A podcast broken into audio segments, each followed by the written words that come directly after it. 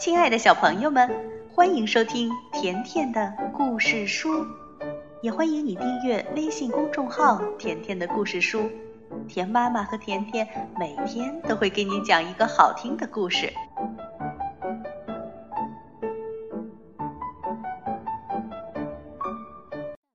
小朋友们，会唱歌的咖啡沫。上一次呢，甜妈咪讲到塞伯尔被大盗贼的胡椒枪打中了，然后被抓进了山洞里。那现在他的好朋友卡斯佩尔究竟怎么样了呢？我们来听第七集，前途凶险。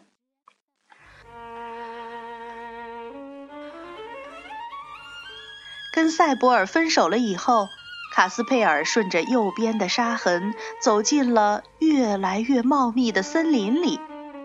卡斯佩尔恼火透了，他一路上诅咒大盗霍琛布鲁斯，诅咒脚下狭窄的长满磕磕绊绊树桩和扎人的荆棘小路，就连塞伯尔的帽子也成了他诅咒的对象。因为呀，塞伯尔的帽子总是滑到脸上来，他把帽子往后推，一直推到了后脑勺，可是没走几步，帽子又滑到了他的鼻子上。也许我可以把帽子转过来戴，卡斯佩尔有了新主意。他把帽子的后沿转到前面，不过还是没有用。卡斯佩尔不断地把这该死的帽子向后脑勺推，帽子呢又不断地滑到他的脑门上，直到咔嚓轰隆一声，卡斯佩尔和塞伯尔的帽子一起掉进了用落叶和树枝伪装起来的陷阱里。霍琛布鲁斯在他的强盗洞周围布满了这样的陷阱。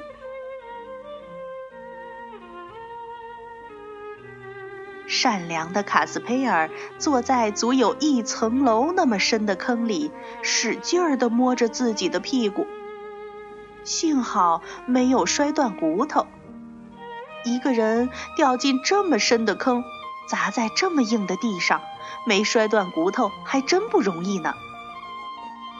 真倒霉，卡斯佩尔打量着周围想，四面都是滑溜溜的墙，连个抓手的地方也没有，我可怎么能出去呢？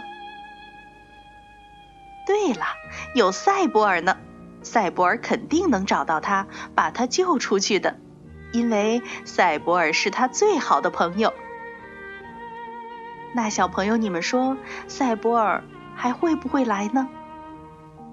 卡斯佩尔竖起耳朵听着，好像是的。卡斯佩尔听到有人正在走过来。哎，可惜这个人不是塞伯尔，而是大盗霍琛布鲁斯。当那个长满了乱蓬蓬黑胡子的脸出现在陷阱边上的时候，卡斯佩尔大吃了一惊。霍琛布鲁斯喊着，哎呀，塞伯尔，但愿你的脖子没有被摔断。嘿，怎么不向你亲爱的叔叔问好呢？想一想吧，霍琛布鲁斯叔叔专门过来救你的。嘿，你想出来吗？卡斯佩尔点点头，他当然非常想出去了，只有出去了才能见机行事，说不定他还能找到一个逃跑的机会呢。霍琛布鲁斯说，哎哎，注意了，一定要按照我说的去做。我现在用绳子系一个袋子放下去，看到了吗？然后呢，塞伯尔，你就钻到袋子里去。钻到袋子里？卡斯佩尔有点犹豫。是的，钻进袋子。霍琛布鲁斯说，这样我才能把你吊上来，没有别的办法。嘿，你还磨蹭什么呀？别忘了你在地上的帽子。哦，对了，还有塞伯尔的帽子呢。卡斯佩尔把帽子从地上捡起来，戴到自己头上，然后他钻进了袋子。大盗霍琛布鲁斯就像吊车一样，把袋子慢慢地吊了上来。卡斯佩尔刚被掉到地面，大盗贼马上就把袋子口结结实实地扎了起来。也难怪，卡斯佩尔要是处在霍琛布鲁斯的位子，也会这么做的。这样一来，卡斯佩尔就被真正的抓住了。不管卡斯佩尔怎么挣扎，怎么喊叫都没有用，霍琛布鲁斯把他往肩膀上一扛，就回到了强盗洞里去了。好了，我们到了。霍琛布鲁斯把袋子扑通一声扔到了塞博尔的身边。现在我们可以弄明白，你们谁是塞博尔，谁是卡斯佩尔。霍琛布鲁斯把麻袋打开一个小小的口子，刚刚能让卡斯佩尔的头伸出来，只让卡斯佩尔的头和塞博尔的帽子露在口袋外面，再把口袋多打开一点点，大盗贼都不愿意。霍琛布鲁斯冲着塞博尔喊：喂，你现在总该承认你就是卡斯佩尔了吧？塞博尔本来还想坚持说自己是塞博尔，但是卡斯佩尔朝他挤了挤眼睛。也许呢，让大盗贼搞不清楚他们俩谁是谁，说不定有好处呢。你这小子怎么不回答我？您要他回答什么？卡斯佩尔代替塞博尔回答说：您什么都知道，布鲁茨霍什先生。布鲁茨霍什？我叫霍琛布鲁斯。哦，对不起，霍琛布茨。哦，你这个笨蛋。为什么？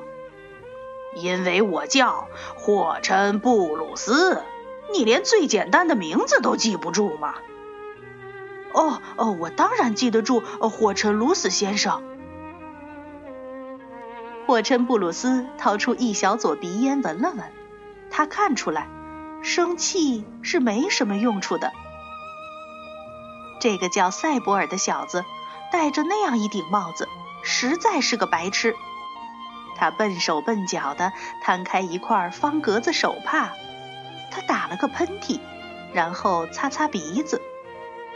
他把鼻子彻彻底底擦干净了，又把手帕收起来，然后走到卡斯佩尔和塞博尔面前，双手叉腰，大拇指插在腰带上，开始训话：你们两个想盯我的梢，现在落在了我的手里，这就是你们的下场，没有人会同情你们。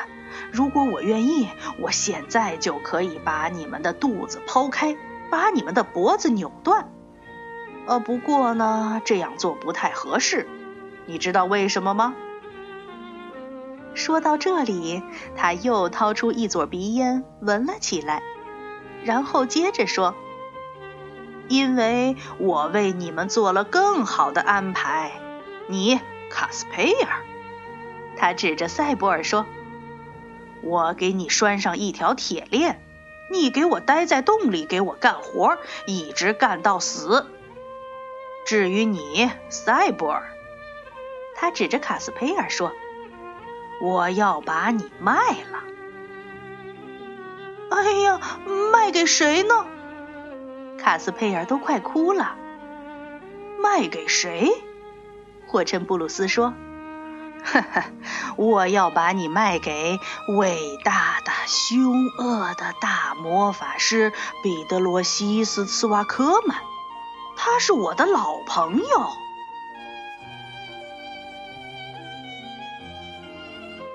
小朋友，大盗贼霍琛布鲁斯真的会把卡斯佩尔卖掉吗？甜妈咪会在下一集的故事里告诉你的。好啦，那今天的故事就到这儿了。如果你想收听甜妈咪讲过的所有故事，那就来订阅微信公众号甜甜的故事书。再见吧。